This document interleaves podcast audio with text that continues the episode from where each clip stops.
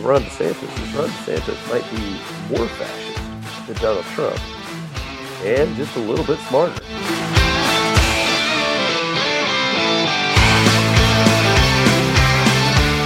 It's not necessarily, oh, we're going to have a civil war here soon, but I'm just saying, if you look at that statistic there, it just shows just because the civil war is, is over doesn't mean that animosity just goes away, or you automatically were like, yeah, we were wrong. Hey, I'm so sorry. Yeah, we were wrong.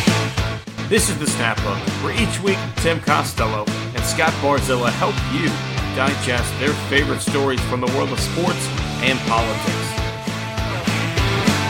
The, the history books have gotten away with a lot of the bad things that we've done as society because they were non-Christian nations. And just like the dreaded Snap Hook, don't be surprised when we start bringing you over to the left side of the fairway. Back in the good old days, you could have gotten a job doing just about anything if you sat there and said, I have a college degree. But now that's not the case. So we're going to sit there, we're going to bag on these kids. We're going to sit there and say, you're going to owe, you know, thousands of dollars in debt. And in many cases, some of them pay for maybe twenty or thirty thousand dollars they borrow. They might pay two or three hundred thousand dollars in their lifetime with all the compounded interest. And now here are your hackers of the week, Tim Costello and Scott Barzilla.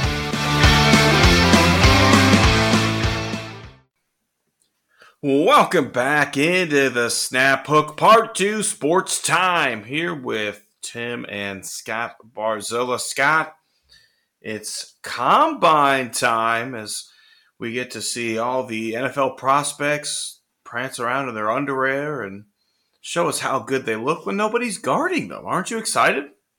Oh yeah, and I've heard somebody else refer to it as the underwear Olympics. I find that just you know completely hilarious because you know and and obviously we, we, we lead off the with because there's always a star of every combine and if you're listening to this the combine did occur this last weekend and the combine star was obviously anthony richardson quarterback university of florida and i did a um, know i did a little statistical dis, uh, stat dive into um, into the quarterbacks because I wrote an article for uh, Battle Red blog where I asked the question, and, and, we can throw this around here too. You know, do the Texans want to draft two quarterbacks? You know, do you want to draft one with that second overall pick? Maybe you want to draft one on day two or three.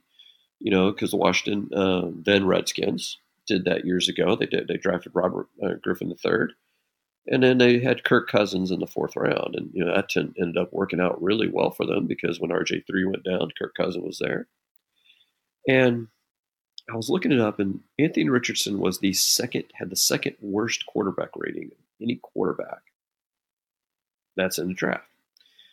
But you know what? He can do a standing broad jump over 10 feet. He can do it. He can jump 40.5 inches in the air. He can throw a football 60 miles an hour. These are all either combine records or near records. So, you know, he was the heaviest quarterback ever to run a sub 4 540. Again, impressive. Now, if we take the 40 out of that conversation, I want to ask you, Tim, when was the last time that you saw a quarterback do a standing broad jump on the football field? Uh, it's tough. I might have to phone a friend here, but I'm, I'm going to go with never. I mean, maybe, actually, I'll take it back. Maybe like you could consider some of the Cam Newton jumps or the, the goal line plays. So maybe Cam, like I, I, guess, would be the closest to it would be a Cam Newton Superman dive. Uh, in, unless we're doing a jump pass a la Tim Tebow, I don't know if that vertical jump is really going to do a whole lot for you on a football field. But you know, I'm not a scout, so I could be wrong. I Richardson intrigues me, Scott. I'm I don't want to I don't want to be that guy who falls in love with with combine numbers, but I mean, just as as an athlete, I think guy's an unbelievable athlete, right? When you you look at the size and the speed, and he's got a heck of an arm, but I don't know if if he had all these tools in college why didn't he show that in college? I guess is my question mark. And and people will say, well, you know, look at Lamar Lamar Jackson in college, and and the answer should be yes. Go look at Lamar Jackson in college. Lamar Jackson was a pretty efficient quarterback, and yeah, he played in a, a lesser conference. He was throwing a wide open receiver sometimes, but at the end of the day, guy put up great numbers. And you, the argument against him was the conference that he played in. This guy's playing in the SEC, where I don't know if you put up really good numbers as a quarterback, that helps your case, right? That's why we're we're giving Bryce Young the the run that he's getting as a as a as a potential quarterback in the NFL because he everything he did he did it in the SEC. So with with Richardson, that's what scares me a little bit. Is you're in the SEC, you have this unbelievable athletic talent where I'm supposed to believe that's going to be moldable and translated into an NFL game, and you like you weren't able to do it. Yes, I mean I've seen some tape on him, and Scott, some of the throws he makes in this in these little highlight clips, you're like, wow, man, guy's got some talent. Plus that speed, plus that size. I don't know but I don't I don't love it at two. I don't love it at twelve. If you could find a way to get back into the first round at like 28, 29, or even if you got him at 33, totally different conversation, right? Like, at least to me, but it, it all goes to if they sign somebody else. But yeah, he's he, someone's going to take the plunge on this kid. I, I guarantee you, he's taken within the first 35 picks of the draft. I I know maybe his tape shouldn't be, but you're saying within the first 10? Yeah. Yeah. I mean, you, are not going to get him late. So I, I, don't like him at 12. I really don't. And I definitely don't love him at 2. But he's he's done some impressive things in front of everybody. You can't you can't deny that. But you know who else did some really impressive things in front of everybody? Jamarcus Russell, Jake Locker, uh, Ryan Tannehill all uh, Marcus Mariota, Jameis Winston, all these guys put on good performances. With Zach Wilson, Zach Wilson shot up draft boards for a pro day workout where he could hit every route you could imagine. Well, that's great. There's no defenses there. I mean, it's it's good to know that you have a cannon. But Scott, how often is there just never anybody coming at you and you can just pro crow hop and just let it rip as far as you can? Never. You got to manipulate a pocket and throw in a game environment. You're not getting 70 yards out in that scenario. So some of this is meaningless stuff. Some of it's good data. I think the most important part of the of the combine is is the meetings that players have with coaches and scouts, and and we're not privy to that part. So you know, some of the stuff I've read about him is they said he was really far behind in his football IQ, and you never know with those guys because you've seen reports come out of, of some of the questions that are asked in these meetings that are awful. But you know, at least from the original scuttlebutt around the league, is that that Richardson is a little bit behind in, in the football IQ. Yeah. What I actually, and I, and I think I may have sent this name to you because you mentioned him. What he reminds me of physically is Cam Newton. Big guy, I mean, he's like he's he's over he's over 240 pounds. So if you you know if you have that worry about you know Bryce Young you know being just you know absolutely just demolished and you know Richardson's not that guy. Richardson he's a big boy. Um, and in terms of arm talent, he I don't know if he's quite at Michael Vick's level, but you know Michael Vick could throw the ball you know forever you know, he could probably stay on his own goal line and practically almost get it to the other goal line. But you know, and, and the thing that's that's intriguing about Richardson uh, uh, at the combine is the one thing that I did not mention is when he was throwing against air, he was accurate most of the time. So here's the question that you know, as a scout you gotta you gotta ask and answer for yourself. Is this happening because maybe he had bad mechanics at Florida? And he's got a quarterbacks coach who's been working with him ever since the season ended, and now he's gotten better. That would be the good news. Or the bad news is his accuracy is not the problem, and that's not why he had 53%. The, reason he's got 53% is because he cannot process coverages or blitz packages. You, know, you mentioned football IQ. Um, and and really, the sad thing is, I you know when I was growing up, the standard was that when you drafted a quarterback, no matter where you drafted him, he was sitting for at least a year. When the uh, when the Oilers drafted Steve McNair, they drafted him number three overall. Um, they drafted him out of Alcorn State. So the numbers that he put up at Alcorn State were just cartoon numbers. I mean, it was just ridiculous. But you know, who was he? Uh, who was he doing this against? Chris Chandler was the quarterback for two years before McNair even saw the field. Now, if you could sit there and tell me that, A, we could sit Richardson down for a year, like the Chiefs did with Mahomes, and just, you know, coach him up and, you know, just build him up from the ground up, and that Texans fans would be patient with that. Because in order to get him, you're getting him at number two overall. You're not getting him at 12. Somebody's going up to pick this guy. He might get a GM fired, but somebody's going to go up and pick this guy in the top 10. If you pick him at number two, even if you were to pick up, let's say, a Jimmy Garoppolo, would the fans accept Jimmy Garoppolo being your quarterback for a year while Richardson learned? I just, the modern NFL, that's hard. I mean, the Chiefs managed to do it because they had Alex Smith, and Alex Smith was, you know, an honest to God good quarterback, and they could do that. I, I don't know if the, if that guy is out there that you would have enough faith in that he could quarterback your team, be good enough to where you you can play competitive football, and allow this guy, and also be a good teammate to Anthony Richardson because he needs all the help that he can get. Because I've heard, you know, the same things about that's that's uh, going to be the intriguing thing too. You mentioned Scott. I've heard that his Can they be a good is teammate? absolutely terrible at University of Florida. Maybe that's gotten better uh, with you know some uh, one-on-one work with a quarterbacks coach. Maybe that's why he threw better at the combine. And if that's true, that's great. But I, you know, I just don't know if he's ready from day one to be a great quarterback. And you know, let's say he has Cam Newton's career. What does that mean? Is that good enough for a number two overall pick?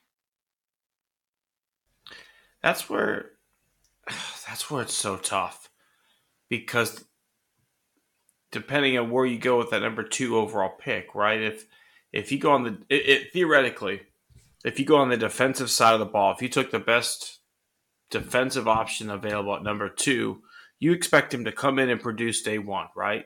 That's pretty much the thought process. If when when the Texans took Andre Johnson that high in the draft, they they expect him to come in and start day one. When they took DeAndre Hopkins in the first round, these are impact positions that you have a chance to to change your football team with. So to take someone at two and to then say, I know that this is a future investment. I know that this isn't going to pay off this year. And I know that I'm still going to have to go pay somebody $35 million on top of what I'm going to pay this guy. It's scary. It's, you're right. It's the kind of stuff that, that gets guys fired. But then the question is, if if we compare him to Cam Newton, and you look at, you know, Cam Newton at his best, right? The year he took the Panthers to the Super Bowl. He's a 60, 59, 60% completion rate, I think is what you're looking at there. He's going to put up some yards. He's going to turn the ball over. But at the same time, he's going to run for damn near a thousand. And he's going to put 10 more on the ground on the on his feet. And even at that time, I think Cam Newton had terrible receivers. I mean, he was Troy Smith. Uh, um, I think it was Troy Smith or the. Uh, Uh, who do you? Uh, oh gosh, it wasn't Troy Smith. It was the receiver from uh, Ohio State. Um, the who went to Miami out of college, out of uh, originally drafted, but it'll come back to me. And then he had uh, Benjamin, Kelvin Benjamin, who couldn't stay off the buffet line.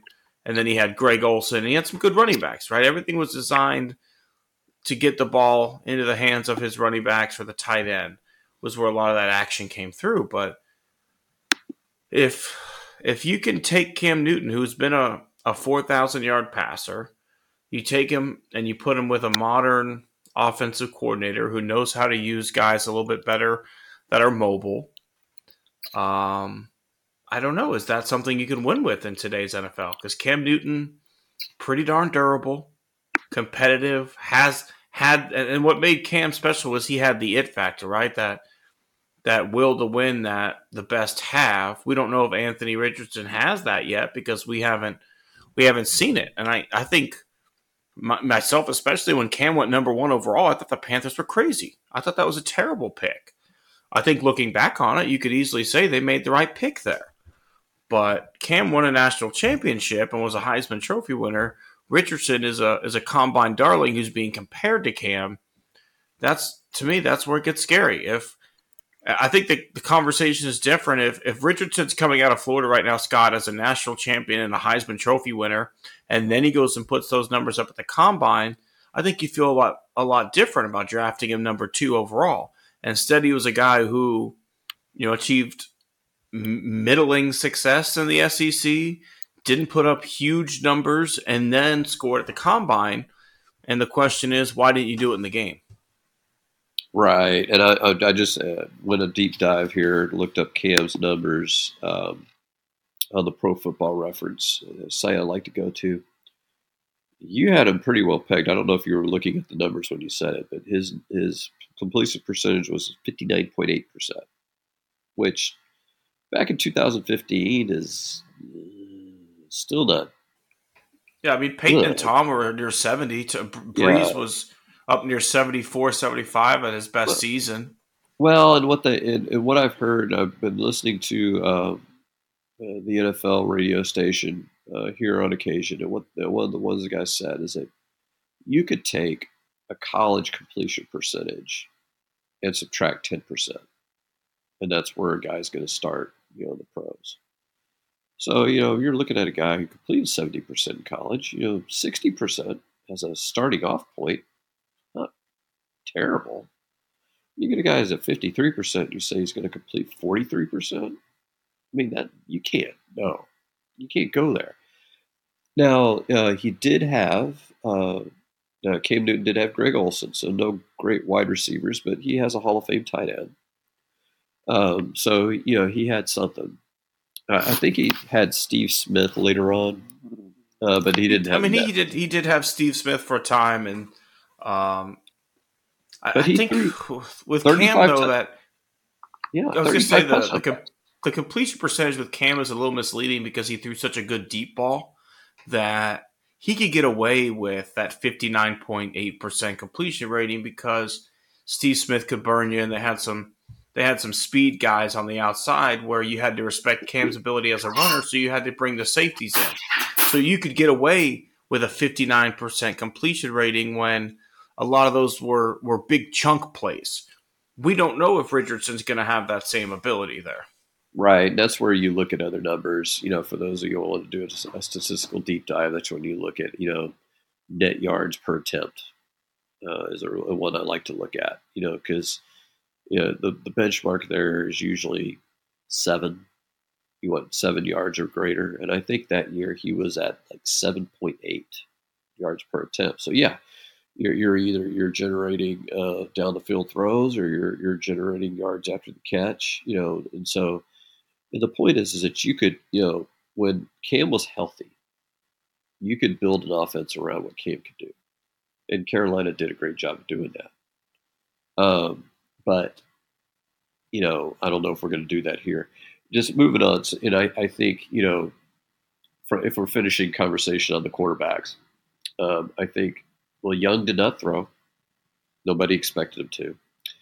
Uh, he weighed in 204 pounds. Uh, I don't know if he had a few extra, you know, seven layer burritos from Taco Bell to kind of get himself over the top there. I can't imagine he's going to play at 204. You know, when the, when his pro day comes up, you're, you're, he's probably going to end up losing some of that weight because they're not going to weigh him at the pro day. Um, CJ Stroud threw, threw well. And I think CJ Stroud is a finished product, more or less. He's a guy you could start day one. I don't know how good he's going to be. Some people have compared him to Jared Goff, and you know, if you're comparing him to Jared Goff, then I mean, uh, that's okay. Um, but I just don't know. I mean, when, especially Will Levis, you know, he he obviously has the stronger arm, but you know, I, I made this analogy on in my article and actually ran today on Will Levis to Moneyball.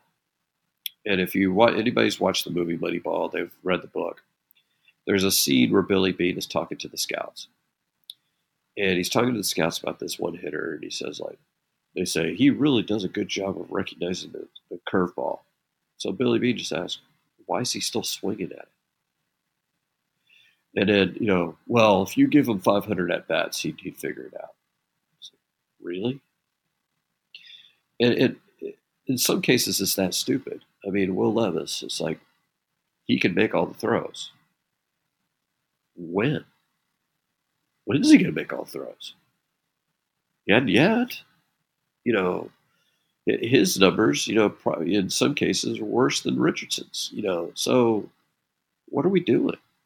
You know, let me give you a scenario here, Scott, because I think this one's in- interesting. Obviously, uh, the Bears have mentioned they're willing to deal that that first pick, right? Let's say somebody comes in, God forbid they take Bryce Young. Bryce Young's off the board at one. You, do you go for CJ Stroud at two? Do you, you know, to me at this point, if I'm going to take a project QB, I'm taking Richardson over Le- Levis, right? To me, at, at that point, if I'm going with both guys who didn't quite show it to me in college, why not go with the one who's got the better overall athletic ability? So then, you know, that's the question is where where are you willing to take that gamble? You know, what guy in this draft are you willing to roll the dice on at number two if and when Bryce Young comes off the board at one? Well, and this is where the other big story from the combine comes in, right? because the other big story was Jalen Carter. Because my answer might have been Jalen Carter at number two.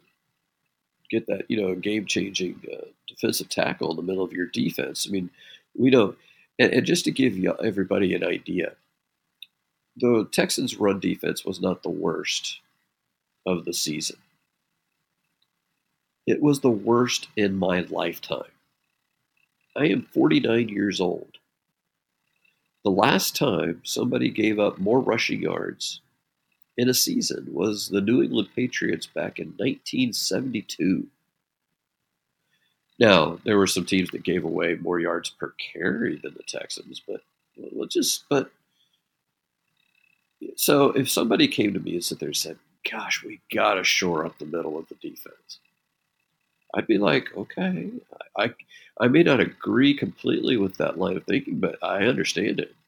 You know, but now we get to the Jalen Carter news, and this is the one where I initially, you know, we talked back and forth.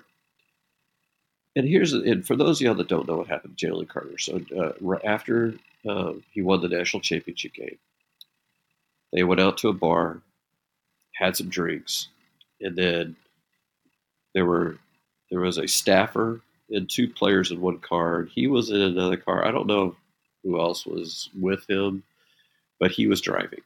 They decided to get into a race, going over 100 miles an hour. The other car crashes, and two of the three people in the vehicle are dead. So the staffer's dead, and one of his teammates is dead. Jalen Carter stick around, you know, to wait for the, the ambulance or wait for the police? No, boom, he's gone. Now, on the one hand, you could you could sit there and look at him as a from a scumbag. You know, you could say, say he's a scumbag, but what are the odds that he had alcohol in the system? Because one of the two people, uh, I think the driver of the other vehicle, she blew a .19. So chances are, you know, Jalen Carter had some had some pops, and if he has some pops, then he's charged with DUI in addition to the reckless driving and the leaving the scene of an accident that he did. Now, those are misdemeanors that he got charged with, so he's not going to serve any jail time. Um, and, and this is where we get to the dividing point of what is, you know, stupid young kid and what is potential scumbag. And this is a hard one because if I'm being honest, uh, if my parents are uh, listening to this, then they will learn something new. But uh, they bought me a Camaro when I was 18 years old. And I had some friends that had some Mustangs. And so we went over to Red Bluff, which I know Tim is familiar with, and we raced those cars. I went over 100. I know my I knew my Camaro. I knew it topped out at 130. That's you know I knew that, and so I I've done that a couple of times. Now, did any of us crash? No. Were any of us drunk? No. Were we stupid? Hell yeah, we were stupid. I mean, and and everybody, I think, if they're really being honest with themselves, has done something stupid when they were kids. I remember when we worked at Clear Lake Country Club. Uh, when we played golf there, we were required to work, and so we would have to go out and like take care of the bunkers late. And so we figured out they had a little governor on the uh, on the on the carts that you could bend just slightly, and if you bent it just slightly, those carts would go up to 30 miles an hour. You know, so we're sitting there driving those carts. We're, we're jumping over bunkers. I mean, we're just we're racing back to the clubhouse. We're doing stupid stuff that at any point in time could have caused anybody major damage. But we were lucky; these things didn't happen. Now, the difference is that by the time I was 21, I wasn't doing stupid stuff like that anymore. Um, Jalen Carter's 21. He's doing stupid stuff. Now, is it something he's going to grow out of? Is it something that we sit there and say, well, because there was an accident with fatalities, that we're going to treat it differently? I could see a definite argument for that. If you want to sit there and say, well, he, fled the uh, scene of an accident and let a teammate die, yeah, I, that that doesn't have a good look to it. But on the flip side, you could sit there and say, man, he has just gone through a scare. Maybe he wakes up and goes like, man, that was some stupid shit I did. I'm, I'm never doing that again. So if you're a you know a general manager, if you're a scout and you're looking at Jalen Carter, what do you see? I, I see exactly what you're talking about, and I actually I want to pose a question back to you. Theoretically, you know, Texans, someone jumps in at one, BY's off the board, Bryce Young is gone. Texans decide for whatever reason at two, they're uncomfortable with Jalen Carter there after everything that's gone down. They go Anderson at two. Now Carter starts falling. Theoretically, you're on the board again at 12, and Carter's still there available. And my question to you, Scott, is if there's character issues for a guy at two, do you have those same character issues for a guy at 12? Because I think to me, that's the answer to the question, right? If you're fine with picking that guy, if he fell to you to the 12th pick because of these character issues and you feel like you got a steal, I think that's the that's the answer to do you feel comfortable taking him? Because obviously the, the answers to all the questions you ask are going to come from the interview process, which you and I aren't privy to, right? We're not going to hear him be literally asked, "Tell me what happened that night. did you what did you learn? You know everything that goes with it." So I, I, guess you know uh, we'll get the answer where if the Texans pass on him at two, in my opinion, you should pass on him again at twelve. That's and I'm not saying that's the right way, but I'm, if your thought process is that this guy doesn't have the character that we're looking for, and we're going to pass, and it's only because of character, it's not because of talent, then you would have to pass on him again at twelve because you don't believe in his character.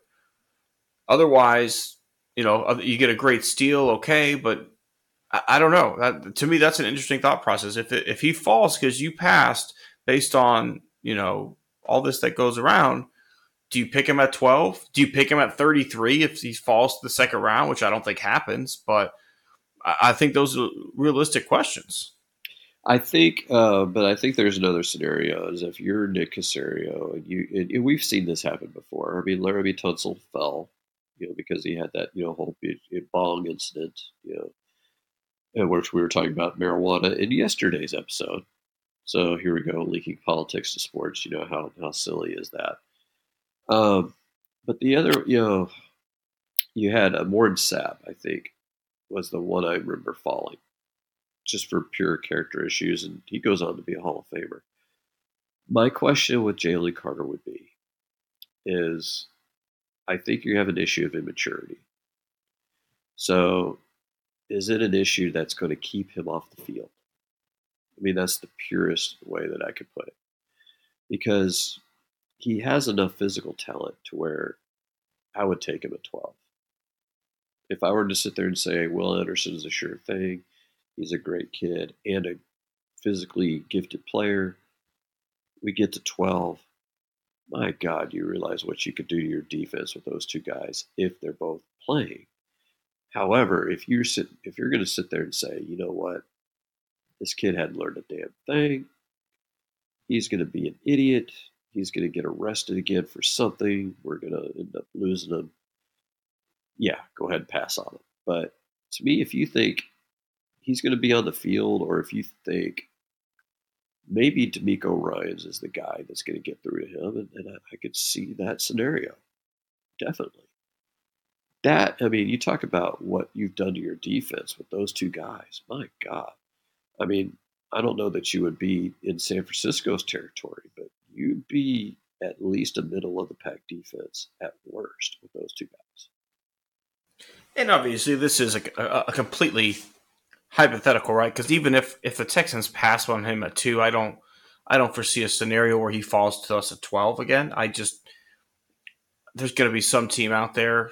You know, the Oakland Raiders still have a football pick, right? There, they'll have their say on somebody like that, or I don't know, but I, it's a completely hypothetical. But I think it's an interesting one where if you pass on a guy for character issues at two, but the talent is overwhelming, you're right. If you go Will Anderson and Jalen Carter is you know two and twelve overall, we forget about trying to find a quarterback. We'll figure that out, right? You know, you can be a pretty solid football team if you if you play defensively in that draft. Maybe go get maybe at that point you trade back in using your 33rd pick and something else and, and, and go get one of those quarterbacks that are still there. Because if, if it's going that way maybe there's somebody available that you know maybe if will levis falls to 28th in the draft okay let's go let's go back in late in the first round and get that guy.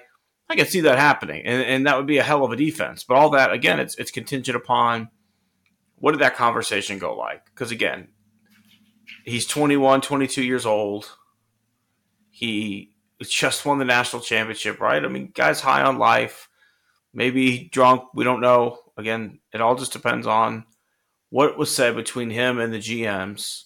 And, you know, does DeMeco feel like this is somebody who's willing to buy in what I want to do here? Is this just somebody who, like you said, I can trust that they're going to be available every single Sunday or Thursday or Monday, but every single game – they're going to be available.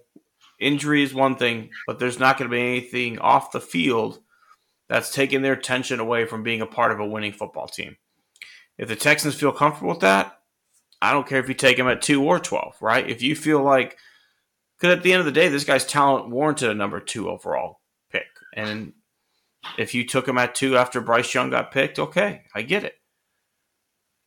If you get him at 12 that's a that's a dream. As long as you're okay with with the human being that he is um, I, I, think that's it's, it's an interesting it's one to track. And, and everything's so so fluid now right? We're a month out about from that draft. And this is about the time where you see the smoke screens going up player you know starting to link players to certain teams something out of left field but we've also, Scott, we've started to see some movement on the quarterback market, right? We've seen Carr going to uh, New Orleans. We've seen um, Lamar Jackson signed the non-exclusive. He got non-exclusive franchise tagged, and so there's going to be some movement here in the next month that I think is going to influence some of the teams. But I do think we're going to see we're going to see some interesting some movement, especially at that number one pick. I really right. I don't think the Bears st- stay there, and then at that point you're looking at Atlanta, you're looking at Indianapolis, who needs a quarterback. There's a lot of teams in this league that uh, need a quality quarterback out there, and Texans are going to be in some competition if they decide at two to pass. You know, if they're going to wait to number twelve, I, I don't know what's going to happen. And the I, I think you're right. As, as of now, if they don't go quarterback at two, I think it's Jalen Carter. But unless we learn more about what happened with his with his police case, but um, we'll see what happens. Right, and I, and you mentioned quarterback carousel, and this is going to have a direct impact. Uh, you're absolutely right on where teams go.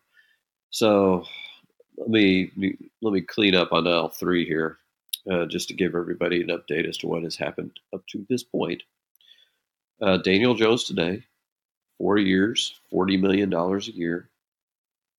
Um, I'm, I'm just going to suppress the urge not to laugh because I, I, think that's just a hilariously stupid contract on the Giants' part. Um, Geno Smith has re-upped with Seattle for three years. And you mentioned Derek Carr to the Saints for about 35 million a year.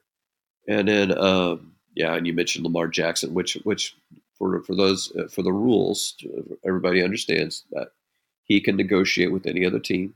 He can re- reach a contract um, with any other team, and then the other team would have to send two first round picks to Baltimore uh, if Baltimore chose not to match that contract. Okay, so that's where we're at in terms of the. And then Aaron Rodgers is meeting with the Jets.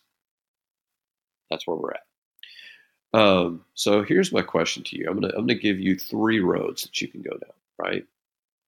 Um, you can go down the one veteran quarterback. I'll let you take your pick, and one rookie quarterback. I'll let you take your pick of, what, of who those two guys are. That's road number one. Road number two would be I'm going to go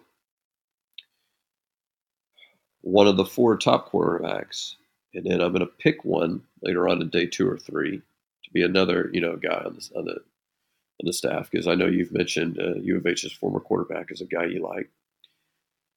Road number three, we're going to sign Lamar Jackson. We'll just give Baltimore two picks.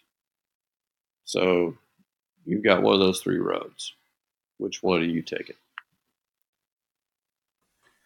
Honestly, I think at this point for me, Scott, it's it's option two, and that's only because I don't think the Texans acted fast enough on option one. I think um, at this point, with the veteran quarterbacks that are left available, I mean, do you really want? If you're going to draft a young guy, I don't think Jimmy Garoppolo is is the guy to to bring him along. He's shown in San Francisco he wasn't really there to help Trey Lance be the best quarterback that he can be. So for that reason alone, I, I don't want Jimmy Garoppolo if I'm if I'm drafting one of these top guys. Um, and then in that scenario, I'm I'm gonna want to go with with let me take I guess in that case let me take the best quarterback available at two, and then I'll come back in the fifth or sixth round and I'll get a guy like Clayton Tune that I feel like probably is going to have similar skill sets to whoever I'm taking because Tune is he's big, he's mobile, he can throw on the run, he can sit in the pocket, he's smart. Um, and on top of it, we've seen you know air raid quarterbacks have we talked about backup QBs, QBs last week. We've seen quite a few air raid guys make make quite a quite a bit of money over their careers as as strong backup QBs. Uh, Graham Harrell, Chase Daniel, uh, quite a few guys in the NFL held that position after running the air raid in college. So not like Clayton couldn't do it, but I I just I don't like the idea of of giving up two first round picks for Lamar Jackson and paying him. If I got to pay him, that's one thing. I get it. You got to pay the top talent to go get him. But to have to trade him and then pay him and give him that Deshaun Watson kind of tra- contract, which is what he's going to want, that scares me because how am I going to surround this guy with weapons? If if I want him to be successful, and, and everyone says the reason he wasn't su- as successful as he could have been in Baltimore because he didn't have the weapons on offense. Okay, if I have to trade two first round picks to go get you and give up a, we'll say forty percent of my cap to sign you, where are you going to get those weapons from? We don't already have them in the cabinet. Brandin Cooks wants out. He's you know trying to backtrack a little bit now, but I don't know if ownership wants that guy around if he's got that kind of attitude. So, you know, to me, the question is if, if I'm going to give up that kind of capital and cap space to go get a guy, um, I, I, don't know how I'm going to put a competitive team around him when I've done all that just to get you in the door. Yeah. Um, I mean, look at the Broncos, right? The Broncos gave up a ton to go get Russell and a ton of cap space now they're screwed. They're they're stuck with Russell Wilson. They have no way realistically to go get talent to make that team better, and they can't get away from that contract for another like four or five years. Yeah, Lamar Jackson. There's two ways that which I could stomach that. I think number one, I get to choose the two first round picks that go. Because if I sit there and say, okay, you get our number 12 this year, and you get Cleveland's first round next year. So that means you keep number two overall, and you keep your first round pick the next year. Then you can sit there and say, what can I add it? You know, that that's when you start talking about I can add Lamar Jackson and Jalen Carter. you know, that, that, but I don't think I, I, don't know what the rules are about that, and I don't know if that if, if Baltimore's Baltimore's going to definitely want that number two overall pick because they, they want to pick their guy of the future. The second thing with Lamar Jackson is it would have to be because I Greg Roman did some great things with him, but that offense had a ceiling, and it had a ceiling partially because you know they didn't never had the receivers, but partially because you know Lamar Jackson has limitations and he gets injured, you know because with all the running he does.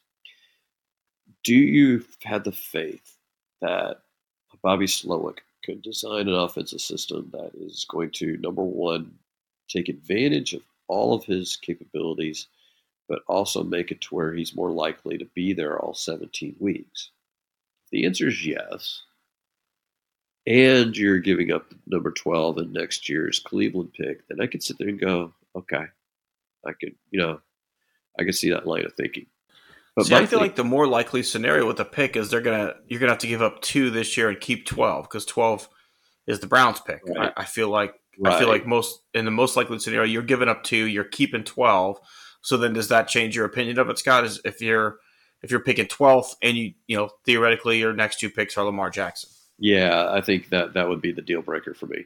Uh, and I think you know. So you mentioned Brandin Cooks.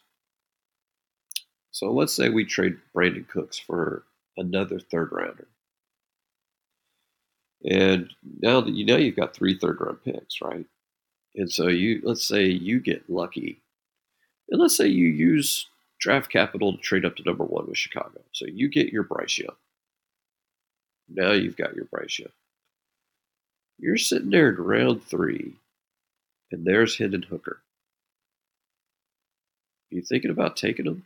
You know, because the good thing is there's people that think he's almost to the level of those top four guys if it wasn't for the ACL tear. Well, now you've got a, you got Bryce Young who's going to be starting at quarterback day one. So Hendon Hooker doesn't have to play to begin with, but Hendon Hooker is a guy that has at least physically similar skills as Bryce Young. And see, and that's where to me, whoever you take in the in the draft scenario my number one rule has to be better than Davis Mills. That's the number one thing. If they're better than Davis Mills, better prospect Davis Mills, I'm on board. But the second thing is, is if you can get it, is if you can get two guys that have a similar style. Because the worst thing you could do, like if you were Lamar Jackson, would have been to like to keep Joe Flacco around. But like, okay, here's Lamar Jackson's run around everywhere around the field. Here's Joe Flacco that can't run anywhere. That's a horrible situation to be in. What you want is you want a guy, and this is why they ended up, you know, bringing in the backup quarterbacks that they did. Is they were all mobile, so they could all run that system at least to some proficient level. The second advantage of having that second drafted rookie is that they're on the rookie contract just like your first round pick is on that rookie contract. You're not signing the veteran. So now you've got, you know, right now they said the Texans have 41 million in cap space. They can create more. If they sign Laremy Tunsil to an extension, they could shave off ten million dollars like immediately. Boom. Um, so now you're talking about fifty million. And if you cut a few guys like a Christian Kirksey and maybe uh, Jerry Hughes or you know people like that, you could get upwards up to sixty plus million just by cutting three or four guys who, at the end of the day, are not really a huge part of your future. So now you have sixty million dollars cap space and you don't have to buy any free agent quarterbacks. Think about what you can do. You can get Javon Hargraves out of Philadelphia. You'd stick him in the middle of your defense. Holy crap. Could you imagine if we did that and say drafted Jalen Carter? You had both of them on the interior of your defensive line? I mean, that would just be, you'd be crazy good, you know, overnight. So I like the idea of drafting two quarterbacks because I like the idea that number one, they're both cheap, and two, it's it's another lottery ticket. I mean, it's you know we find you find guys all the time. Dak Prescott's a fourth rounder. Um, everybody knows Tom Brady is a sixth rounder. Russell Wilson's a third rounder. You know, you know there are guys who are found later on the draft. The thing is, is that you can't. That can't be your plan. Your plan can't be, oh, we'll just pick a quarterback late and hope he works out. But what your plan could be is we're going to pick a quarterback high up, and we're going to pick another guy lower down. You know, Stetson Bennett's another name that people might consider later in the draft. You know, fifth, sixth round. Uh, Max Duggan. Um, I heard somebody today say that they thought he was going to be a second rounder, and I think I about spit out my drink. Um, I mean, he's going to be he's going to be fourth, fifth, sixth rounder. Yeah, to me, Duggan's but, you know, uh, let's say you want to make a, a day a three kind of guy, maybe a, at the end of your a draft, Mr. Irrelevant. your last He's- selection. Just take a flyer on a quarterback. What's what's it going to harm? I mean, if you take a sixth round pick, because we don't have any seventh rounders right now, you take a sixth round pick on your quarterback. How many sixth rounders really are long term players for your team that make a huge difference? They're not. Five percent, ten percent of the picks. They're special teamers, right? I mean, they're, they're you know, God love him, but he's a TCU Horned Frog. Garrett Wallow, he's I mean, he's not a he, he's not a future linebacker. He's a he's a guy you throw in on special teams. He's a sixth round pick. So you know, you got the the quarterback Dorian uh, Robinson out of uh, UCLA. He's another guy who's an athlete. To me, if you get a guy that has athletic gifts that you could sit on the bench, who's to say they can't develop? I mean, that's the same thing we're talking about with Anthony Richardson, except with Anthony Richardson, if you're picking him number two overall, he's not sitting. He's playing. You pick a guy in the fifth, sixth round, you don't have to play him. He could go the whole year, never playing down. Nobody's going to care. But, you know, especially if you pick those athletic guys, you know, now you're starting to talk like they did that with, you know, the Jeff Driskel experience, where they said, oh, he's so athletic because he could Got run to a- find a way to get him on the field. where he could because he could run a four six forty, except that's all he could do was run a four six forty. He he couldn't do anything else. Well, let's say you, honest to God, get somebody who is fast and athletic, you know, it has those fast twitch muscles where they can you know make guys miss. Now you're talking about like you know what the Saints are doing with Taysom Hill. You know, Taysom Hill. I mean, if he were left to be the quarterback of that team, they might win only four or five games.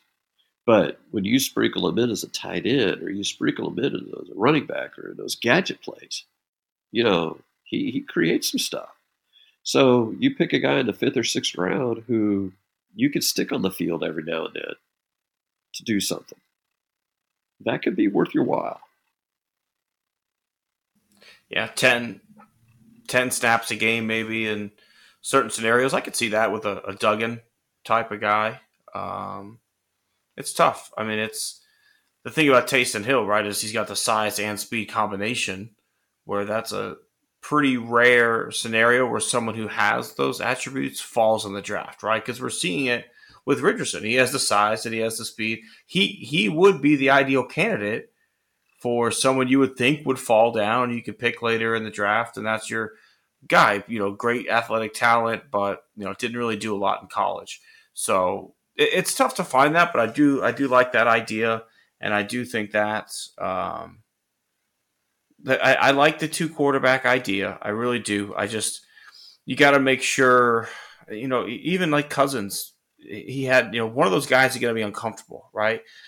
RG three knew that two guys came into the room at the same time. So if you do that, you've got to anoint. The thing is, you've got to anoint one of those guys as the guy from day one, and so that means that you've got to be really comfortable with whoever that guy you pick at two. You better be darn sure that you're you're fine the moment this guy gets off the plane in Houston. He's your starting quarterback.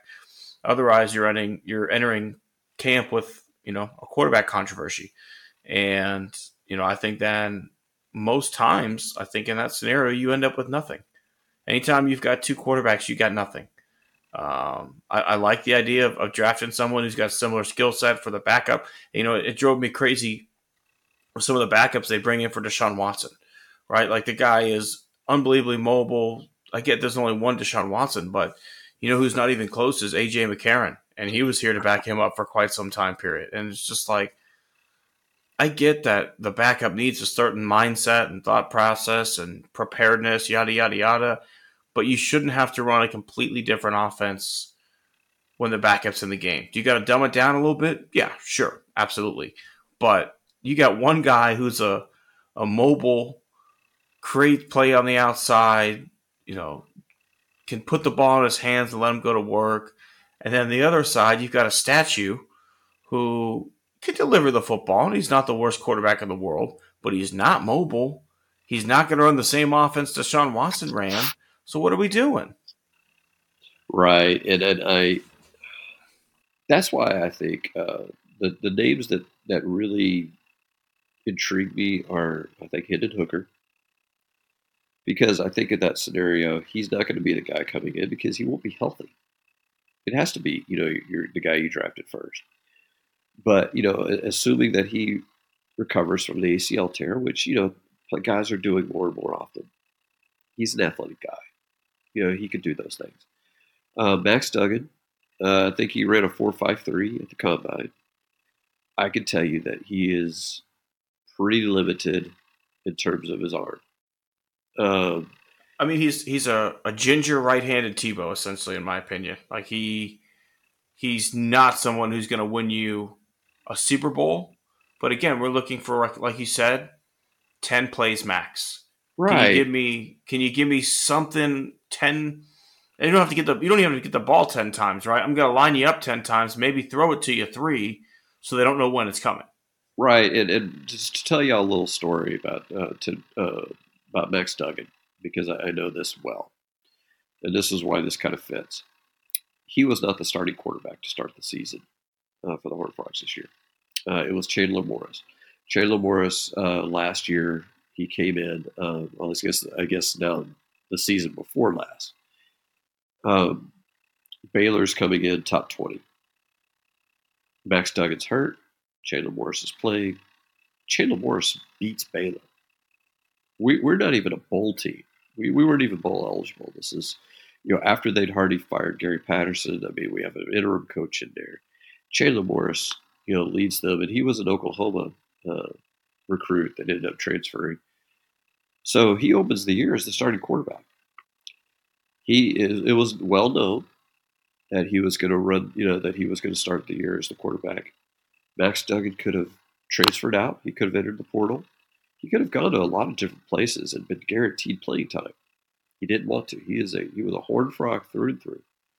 And so he stuck around. Chandler Morris gets hurt the first game against Colorado, and the rest is history. He finishes second in the Heisman vote. Now, the reason why I bring that up is because you mentioned the attitude. I think the attitude is so very important. The attitude of, I'm going to accept my role in the team and he accepted his role in the team. His role was to be supportive of Chandler Morris until it was his time to go in and play. And it could be the same here.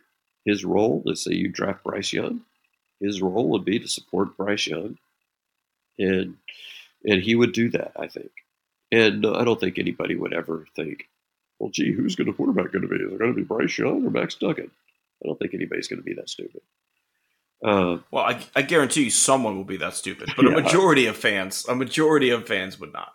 But I think the key is, yeah, I think you're absolutely right that those guys have to get it. Those guys, because that was the problem when we uh, when the Oilers drafted Steve McNair. Chris Chandler was supposed to be the stopgap. He didn't buy into that and it may have you know hurt Steve McNair's development. You know, at a certain point, maybe Steve McNair plays in year two, instead of year three if Chris Chandler is more receptive to what his role is going to be. And if you're signing a, a, veteran quarterback, the veteran quarterback knows the number two quarterback is going to be the guy. So who are you getting in that instance? And is that guy better than Davis Mills? Because one thing that and I mentioned in the article, this is true. Uh, Nick Caserio, DeMeco Ryans, they've both said the same exact thing about the quarterback room. We have one quarterback under contract. At no point has anybody said Davis Mills' name since DeMeco Ryans has been hired. Nobody has mentioned Mills' name. They said we have one quarterback. We know it's Mills, but they know they can't move forward with Davis Mills as a starting quarterback. They know this. So the question then becomes do you go out and sign like a Jacoby Brissett or an Andy Dalton or um, Cooper Rush or, you know, whatever, and hope that they're better than Davis Mills? I think Jacoby Brissett is. I think Andy Dalton is. But how much better are they? It ultimately is the same question that, uh, that the Saints are going to have to ask for themselves. Is Derek Carr better than Andy Dalton? Of course he is. How much better is he than Andy Dalton? Yeah. Is he good enough to get you to a Super Bowl? Yeah. And that's where the quarter, the veteran quarterback carousel gets you is that you get these guys who we all agree probably not the guy, but they're okay. You can win some games with them. Yeah. It's not a good feeling.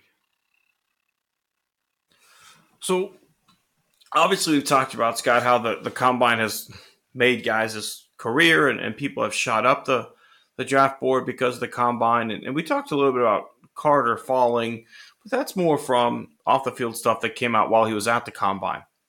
You know, one of the other things that happens is, is not only do players, you know, coaches and GMs fall in love with players, but sometimes some things stick out to, to guys that they don't like, right? And there's guys who, even though you've got great tape on somebody, uh, you get to the combine and, and you know you see them in person and and you you get the measurements and you see how many bench press reps they can do, whatever, and guys fall, right? Guys draft stock starts to fall a little bit because they weren't there for the combine, you know, and and this year it's it's you know, Jordan Addison from USC, the wide receiver, didn't look great when he was running routes. It's Kayshon Boutte, the wide receiver from LSU, didn't look great while he was running routes. And I think some of that can be excused when you don't have a any connection with the quarterback that's throwing that route to you.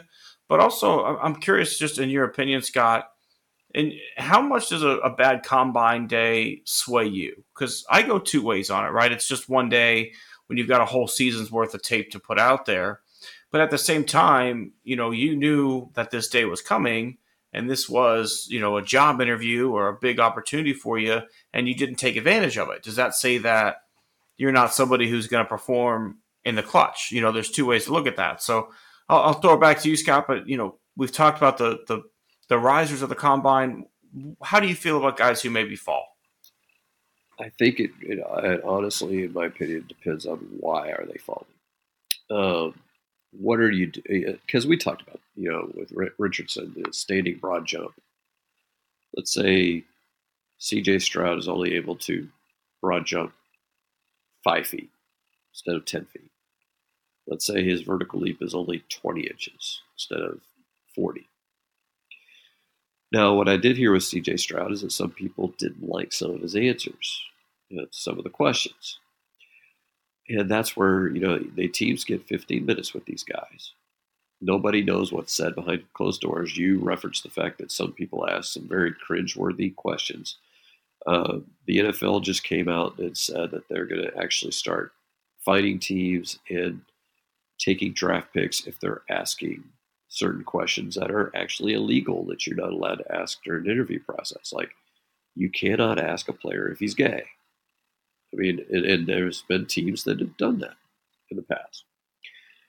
But if you go through a, rigorous interview process and you add to that, you know, some other things that you may hear from scouts, I can see souring on a guy, you know, based on his answers to you, based on what you, uh, in conjunction with. And to me, that's the key term in conjunction with because it always has you always have to attach something else to it. Because you know these guys are doing cone drills they're doing bench presses they're doing things that at best have a minimal connection to what is actually done on a football field. I mean we've heard countless stories about guys who are fast in pads so what that means is in underwear they run a 4-7 or a 4-8 but you know like you know, say like a Zach Thomas when he you know went into the NFL. Zach Thomas didn't test all that well, but damn it, he was a Hall of Fame football player uh, because he he played fast. He could read defenses. He could, you know, he could do those things. Um, so my question is is a long answer to your question is why are they falling? If we're falling because of these tests that don't really do anything, have anything to do with football, then that's stupid. If they're falling because you know we can make an honest to god connection with what's going on in a football field, I mean the most famous example.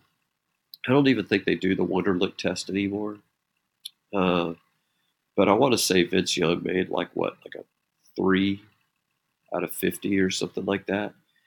And the Wonderlic test may not mean anything, but the fact is that Vince Young wasn't a bright guy. Now, I think he could have been put into an offense that could have been take, taken advantage of his talents a whole lot better.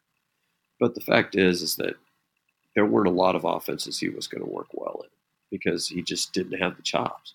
And that, you know, that's ultimately a question about Anthony Richardson. You know, you mentioned football IQ. That's where, if there's something in an interview at the combine that makes you think, gee, I don't know how bright this guy really is, that's important. If it's, gee, uh, you know, that shuttle cone drill, he didn't really do all that fast, or gee, he only did 10 reps of 220 pounds bench press. You know, this guy did 13. Uh, you know, to me, it has to be backed up with what you're you're finding out behind these you know, behind the scenes with scouts, coaches. Got to be backed up with what are you seeing on tape. You have to put all these things together, you know, to give you a whole picture of a player. Scott, have you ever heard of Pat McInally? Yes. Yes, I oh, have. Oh, that's I had not until I just looked up who's got the highest Wonderlic score of all time, and that's who it is. And it just goes to show you, right? It doesn't necessarily matter. He's not somebody that is a household name. He's not somebody that everybody remembers, but he scored well on this test. And I think I looked it up one time. That's why I knew.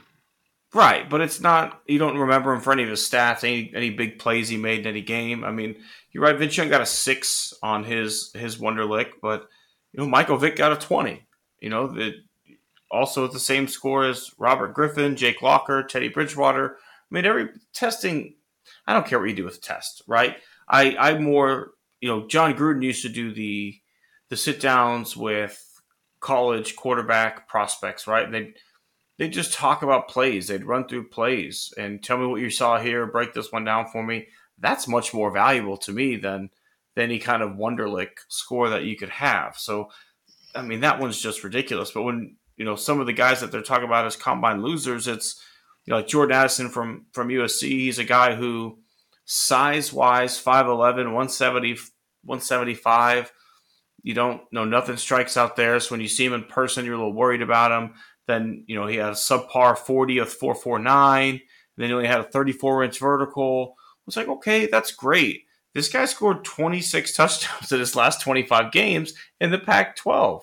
So it's not like he was going against poor competition either. So it's, I think you're right. It depends on why a guy's dropping. If he's dropping because he didn't run a great 40, that doesn't bother me as much. If I if I turn, you know, Jerry Rice famously didn't run a great 40, and there's still plenty of DBs who got absolutely roasted by Jerry Rice. You know, these guys are not track stars. They are not guys who have been running from blocks for more than, you know, the season ended in January. So they've been doing it for like three months training for the NFL draft. So it's not, it's a, you're right. Game speed and this speed is totally different. Obviously, we want to get some metrics on people if you're going to invest this much money in it, but it's become such a production that I mean, they, they got live coverage of this thing for three or four straight days. That you almost can't not do this stuff now, even though we know how much does a 40 time really translate? You can watch a guy on screen and know he's fast. Do we need to know exactly how fast he is? Probably not. But you can sell it on TV for four straight days, so we can't not do it anymore. And so I think um, I, I, I mean, I get why they do the combine, but it's just so overrated. It really is. You're the biggest thing you can do for me is is what you put on tape and any kind of conversations and and you know thoughts and and and that process with the coaches. All the other stuff besides that, it really just lets me know that you kept yourself in game shape between the end of the season and now. I guarantee you, and, and you mentioned uh, the movie Draft Day in a previous episode, uh, and I guarantee, and, they mentioned the fact that there was like a little test that they did with the playbook, and they put a hundred dollar bill on the last page, you know, just to see who would be reading the grade, uh, the, the playbook, and who wouldn't be.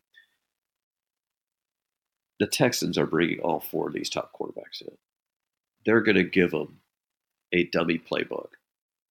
They're going to have them come in the next day and they're going to sit there and do go to the you know to the whiteboard just like you mentioned with Jon Gruden, and they're going to do that. They're going to walk through for hours, watching how these guys process. If they don't, they're incompetent, and and I wouldn't trust them to pick a quarterback if they're going to base it, a quarterback pick on a 15 minute interview. You or I could nail a 15 minute interview about quarterback play, and and uh, I haven't thrown a football in you know darn near 30 plus years but you and I can nail an interview. I mean, we know the, the things that, you know, people want to hear. But that's going to be the key is when these four guys, you know, and, and you mentioned, you know, I mentioned CJ Stroud that some people didn't like some of his answers. He compared himself to Deshaun Watson. Oh dear. Oh, we can't do that. Um, but what I want to know is where's this guy going to be at day one? And I want to know that for with all four guys how quickly are they going to pick up this offense? How much of this offense are they going to be able to run? And and if you're a wide receiver, I want to know, you know, hey, are you going to be a guy that's going to be willing to stay after practice maybe and work on that chemistry? Because you mentioned, you know, Jordan Addison, you know, struggling, you know, with catching balls or you know running routes at the combine. Well, he's got guys throwing to him there that he that never thrown them the ball before. Well, he gets drafted. He's going to get drafted. Is he going to be willing to work with whoever the quarterback is? Some people have mocked him at number 12. So let's say you get Bryce Young and Jordan Addison. Is Addison going to be a guy that's going to be willing to, you know, go and stay after practice and, and get some chemistry with Bryce Young? Um, is he a guy that you know you could work inside and outside? You know, because you also got John Metchie, who might be a slot guy. Um, that's going to be the big question because I guarantee you, I bet you Quentin Johnston, TCU, probably tested better. I mean, that guy's a freakish athlete, six foot four and fast. But he caught 60 balls one season. And a lot of those were downfield catches. But, you know, I don't know that he's a finished product yet. You mentioned Jordan Addison, 26 touchdowns in 25 games is just that's impressive stuff. And I and, and at a certain point, I don't care who it's against. It's production. And to me, that's the number one question. Did you produce? I mean, there's been guys at the combine. The one name I remember, uh, I don't know. Do you remember Daryl Gardner? What was that name one more time? Daryl Gardner. No, I don't. This was, gosh, this was like 20, I think this was maybe back when I was in college. He went to Baylor. I think he had three sacks, maybe. like 10 tackles. But as a human mound of a guy, strong, fast, measured good at everything you measure bench press, speed, agility. Gets drafted, I think, like 10th overall by the Dolphins because they're thinking we're going to stick this guy inside. He's going to be a monster. Lo and behold, the pros, he gets like maybe two, three sacks, four or five tackles. He's doing nothing. Who would have thunk? There are some guys that are physically gifted who just can't do football specific things. They're just not able to do it. I don't know why. It, it just happens. Um, and then there are guys who, you know, you look at them, they look awkward, but you put them on a football field, they produce. That's what you want to pay attention to. I mean, it's the same thing. We've, we talk golf here. We see people that have great golf swings that, for some reason, don't hit the ball well we see people that have ugly swings that are great golfers. You know, it's just, you know, yeah, you have to watch. You're, I mean, you're absolutely right. I, I think if if you were out in a park and you saw someone throw the ball like Philip Rivers, you'd be like, who, who in the world got that guy to throw a football? You know, if, if you didn't know that Philip Rivers was a Pro Bowl level quarterback, you'd, you'd look at that throwing motion, and you'd, you'd, you'd have some serious issues with it. But um, a, a combine workout alone means nothing to me. You know, it is to me. It should just it should just be that final check on all the other scouting that you've already done. If you've watched the tape, if you've done all the other work that you need to do, um, the combine's just that one last in-person eye test to make sure that yeah, I, I did have this right, and yeah, let me get a chance to talk to this guy because I wanted to clear up X, Y, and Z. Other than that, it's it's entertainment. It's it's it's fun to watch. I guess I don't really enjoy it that much, but um, it's definitely overblown. But I don't think I don't think it should have the the impact on drafts that it does. Other than you know, if someone someone shows up to this completely unprepared, I think that makes a statement about them as a you know, as someone who didn't prepare for the biggest job interview that they'll ever have. But besides that, it should just it should just be a confirmation of what you've seen on tape. Right. I think we're we're getting to the point of the episode, and I think we're we're kind of easing into our sports scumbags of the week. And yeah, I'll actually I'll take the lead on this one, Scott. I'll let you go first on on the political one, but uh, if you don't mind, you I'd, go I'd right ahead. Go on. right ahead. Yeah. So a couple days ago, the uh, University of Houston took on the Memphis Tigers. It was a pretty great basketball game then with uh, a Jamal Shead buzzer beater. Before the game, as the Houston Cougars were coming out of the locker room, you know, a little spirited competition, I gamesmanship, I don't know what you want to call it. Memphis didn't exactly leave room for them to to run through and get to their area to warm up. And and as they were kind of working their way through the line, one of the players, Kendrick Davis, Memphis's shooting guard starts shoving guys, each one as they come by, one by one, gives them a shove. Uh, and then after the game in which they lost, he, he had the audacity to say, I don't think Houston guards are all that great. Even though Houston guards had scored 81 points in two games against Memphis, and a Houston guard just hit the game winner against Memphis. And I, you know what, in the heat of competition, okay, whatever. But what I have a problem with is the shoves. As as the guys were running through, there's no need for that. I mean, Houston at least is well coached enough that they're not going to bite and they're not going to give you what you want right there, which is a pregame altercation. So that way your team has something to get themselves riled up on. But it's just it's not classy, and I don't know why. I, I feel like I expect more from from Coach Penny Hardaway. I, I feel like I I see Memphis as a rival, but I also respect the the program that Penny's built there. And so to see that kind of behavior, uh, to me, that was real scumbag behavior and just a lack of uh, a lack of sportsmanship. Yeah, that's unfortunate. I think, uh, unfortunately, uh, for you guys, for the uh, say you guys, because I'm gonna say you're you're a Cougar, so you're with those guys. I, uh, I, will say I'm a Cougar, so that may influence my my thought process on why that he's a scumbag. But you know, to each his own. Uh, the Cougars are moving into the Big 12 next year, and I'm here for it. You know, to me, it's, and I, I love the direction. You know that that NCAA football. I don't know that I would have expanded it to 12, but I definitely would have expanded it to eight. I would have expanded it to the point where every conference gets an automatic bid because you know I think that just creates the conference play. It, it just makes it that much more important, and it makes it to where you can lose a football game and still be, you know, have a chance at the end of the day. Because I'm sorry, you know, when you're going to throw in BYU, when you're throwing in U of H, when you're throwing in Central Florida, when you're throwing in Cincinnati, you know, those are some, you know, some great basketball schools there. Uh, you know, particularly obviously U of H and Cincinnati have been you know traditionally very strong. BYU kind of yeah, but you know, football wise, and they're going to be in. I think a, uh, UT and uh, Oklahoma are going to be in for one year. So, you know, for one year, it's going to be a 14 team conference, and that is just going to be just outright entertaining. And, you know, Memphis probably, you know, there's got to be something on some level where they feel jealous that they're not getting that shot. Should they get that shot? Probably in a basketball sense. Yeah, I think Memphis is definitely a, top 100 program easily in the NCAA and probably a team that, you know, could be a perennial tournament team if they were in a Power Five conference.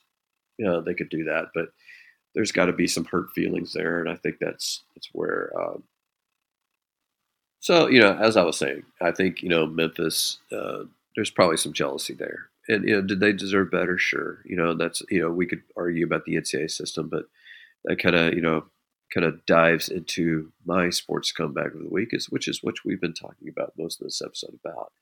And that is the whole cottage industry about, uh, you know, draft scouting and, and pundits and, and whatnot.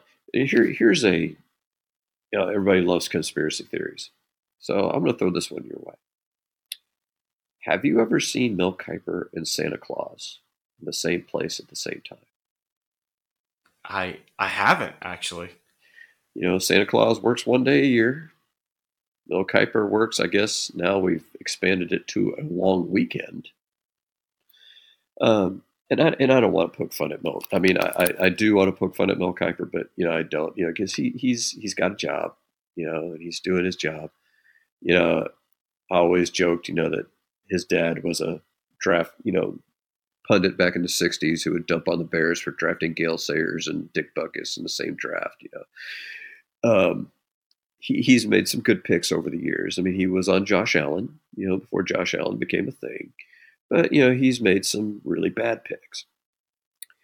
Really, my my my frustration is not really so much with with Mel Kiper, but so much um, or, or people like him, Andy Schefter, or, you know, other your um, McShay or any of those guys. But really, it's how much stock we put into what they say.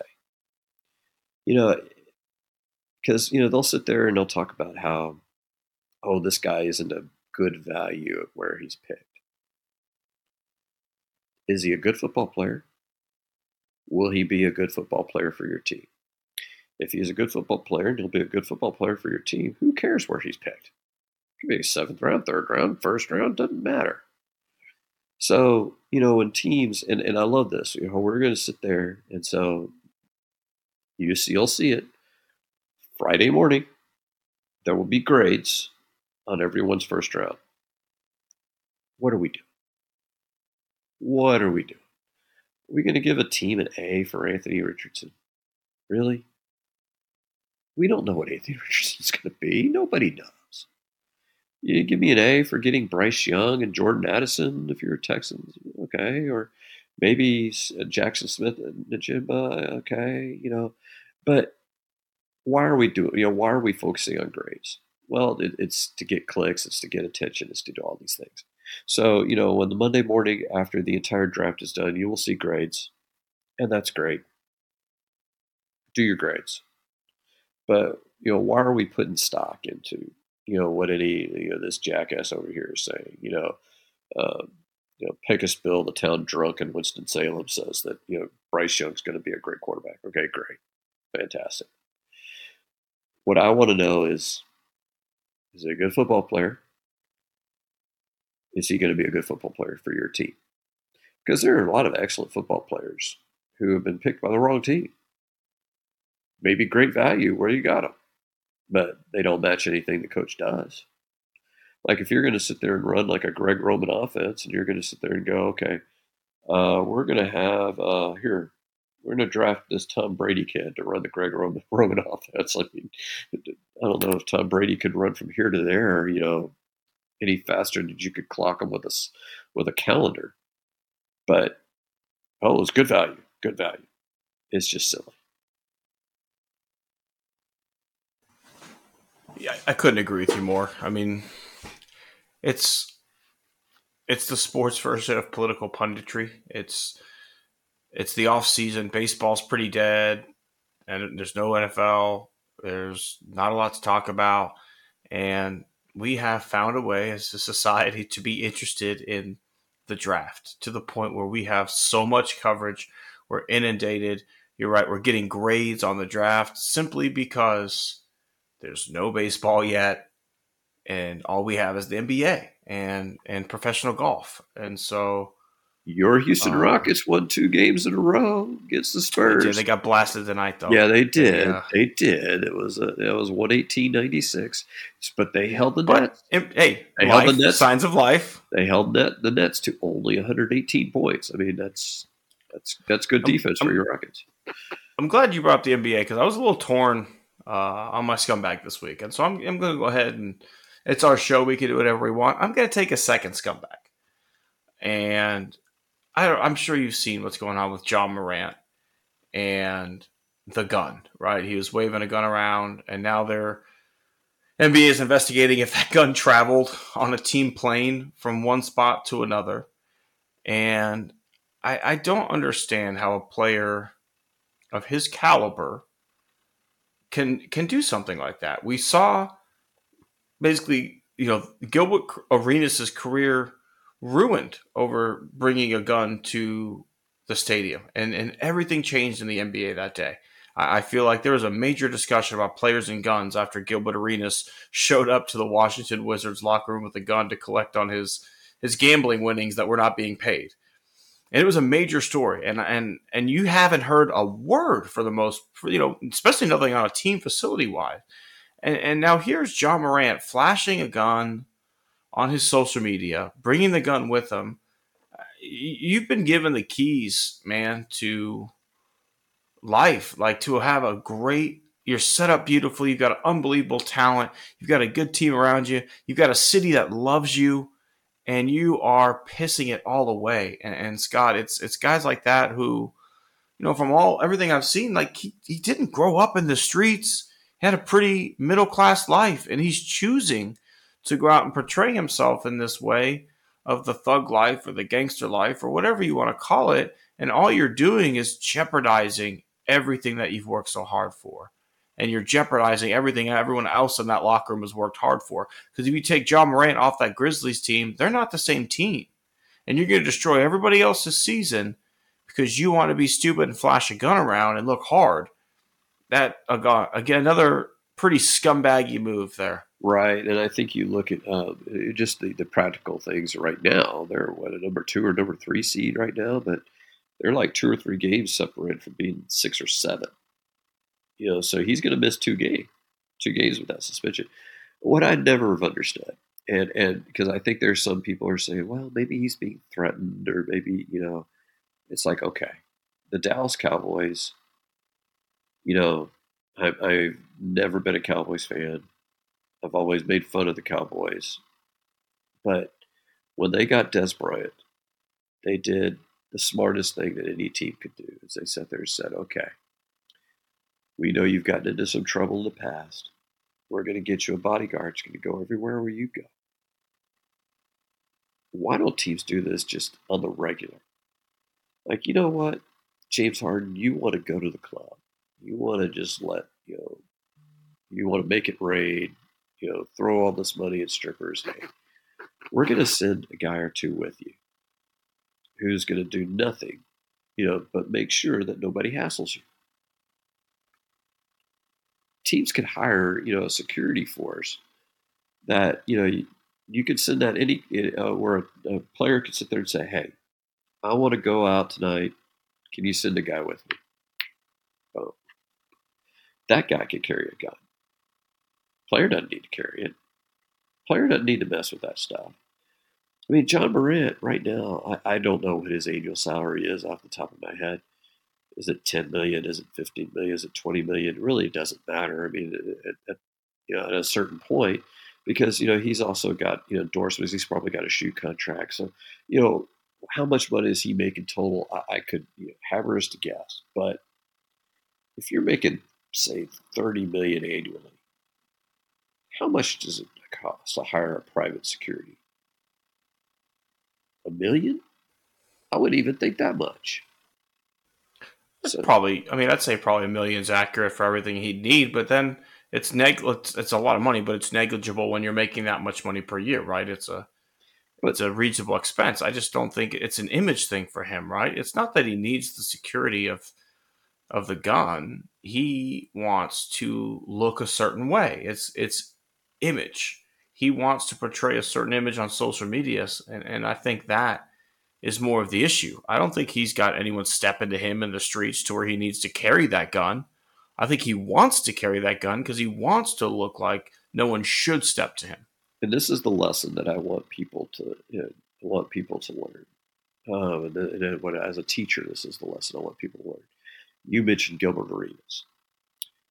Gilbert Arenas' career was basically destroyed, but you left out certain parts there.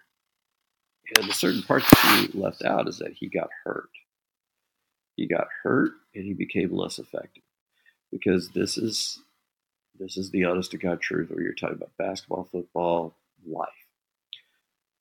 If you get to be a guy that can give me 20 points and 10 rebounds, at a certain level, I don't care if he's a thug. But the minute he becomes a little less effective, then uh, that thug behavior's, you know, Ja Morant, he could be a 20 point a game, 10 assist guy you know, very few of those in basketball. I mean, I think Harden might be the only one right now in the NBA as far as a guard that does that. I think Jokic does that, you know, as a, as a center. But the thing is, is in life, if you are the top one percent of what you do, people will put up with your bullshit. They will. You've got talent. Put up with it. Doesn't matter what walk, walk of life is. I mean, uh, Tim wants to be an announcer if Tim were, you know, the number one announcer ever, he could be the biggest asshole there ever was. And they'll put up with it because Tim's great. Because, but what happens though when Tim starts to slip a little bit? He becomes not great, but good. Are they going to put up with that? Are they going to put up with the asshole behavior anymore?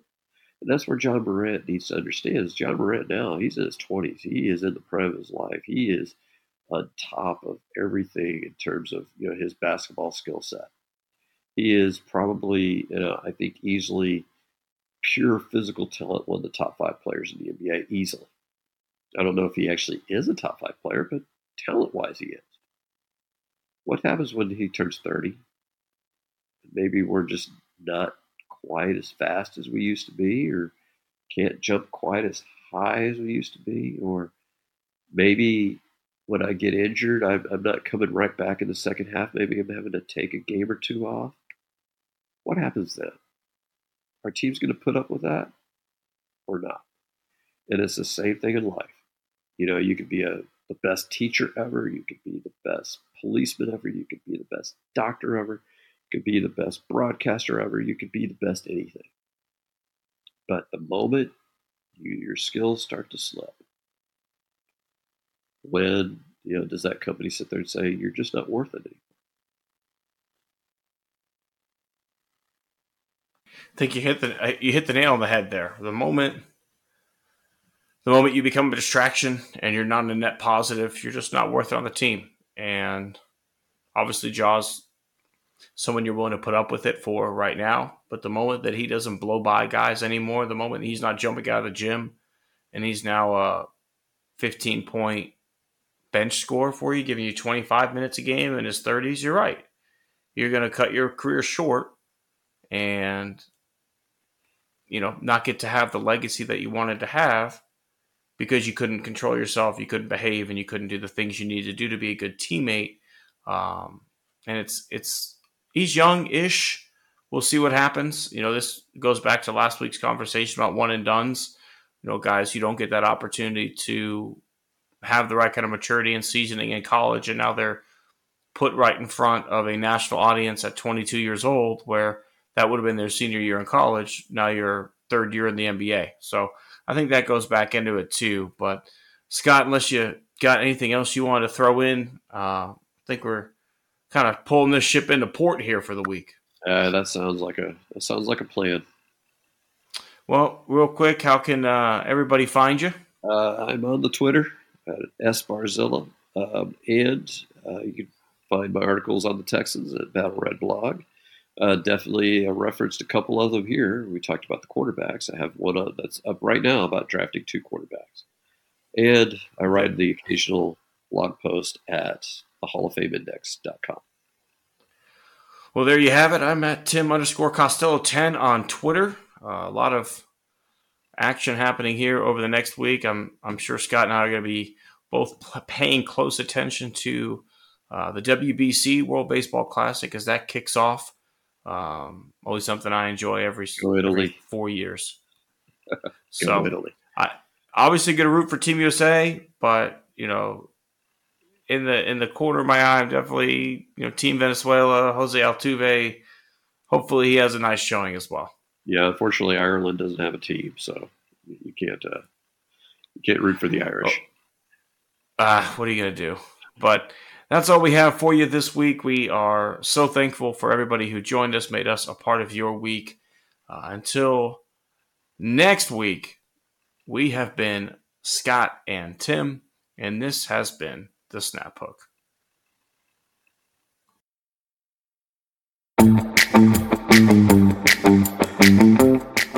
Thank you for tuning into the Snap Hook and making Scott and I a part of your week.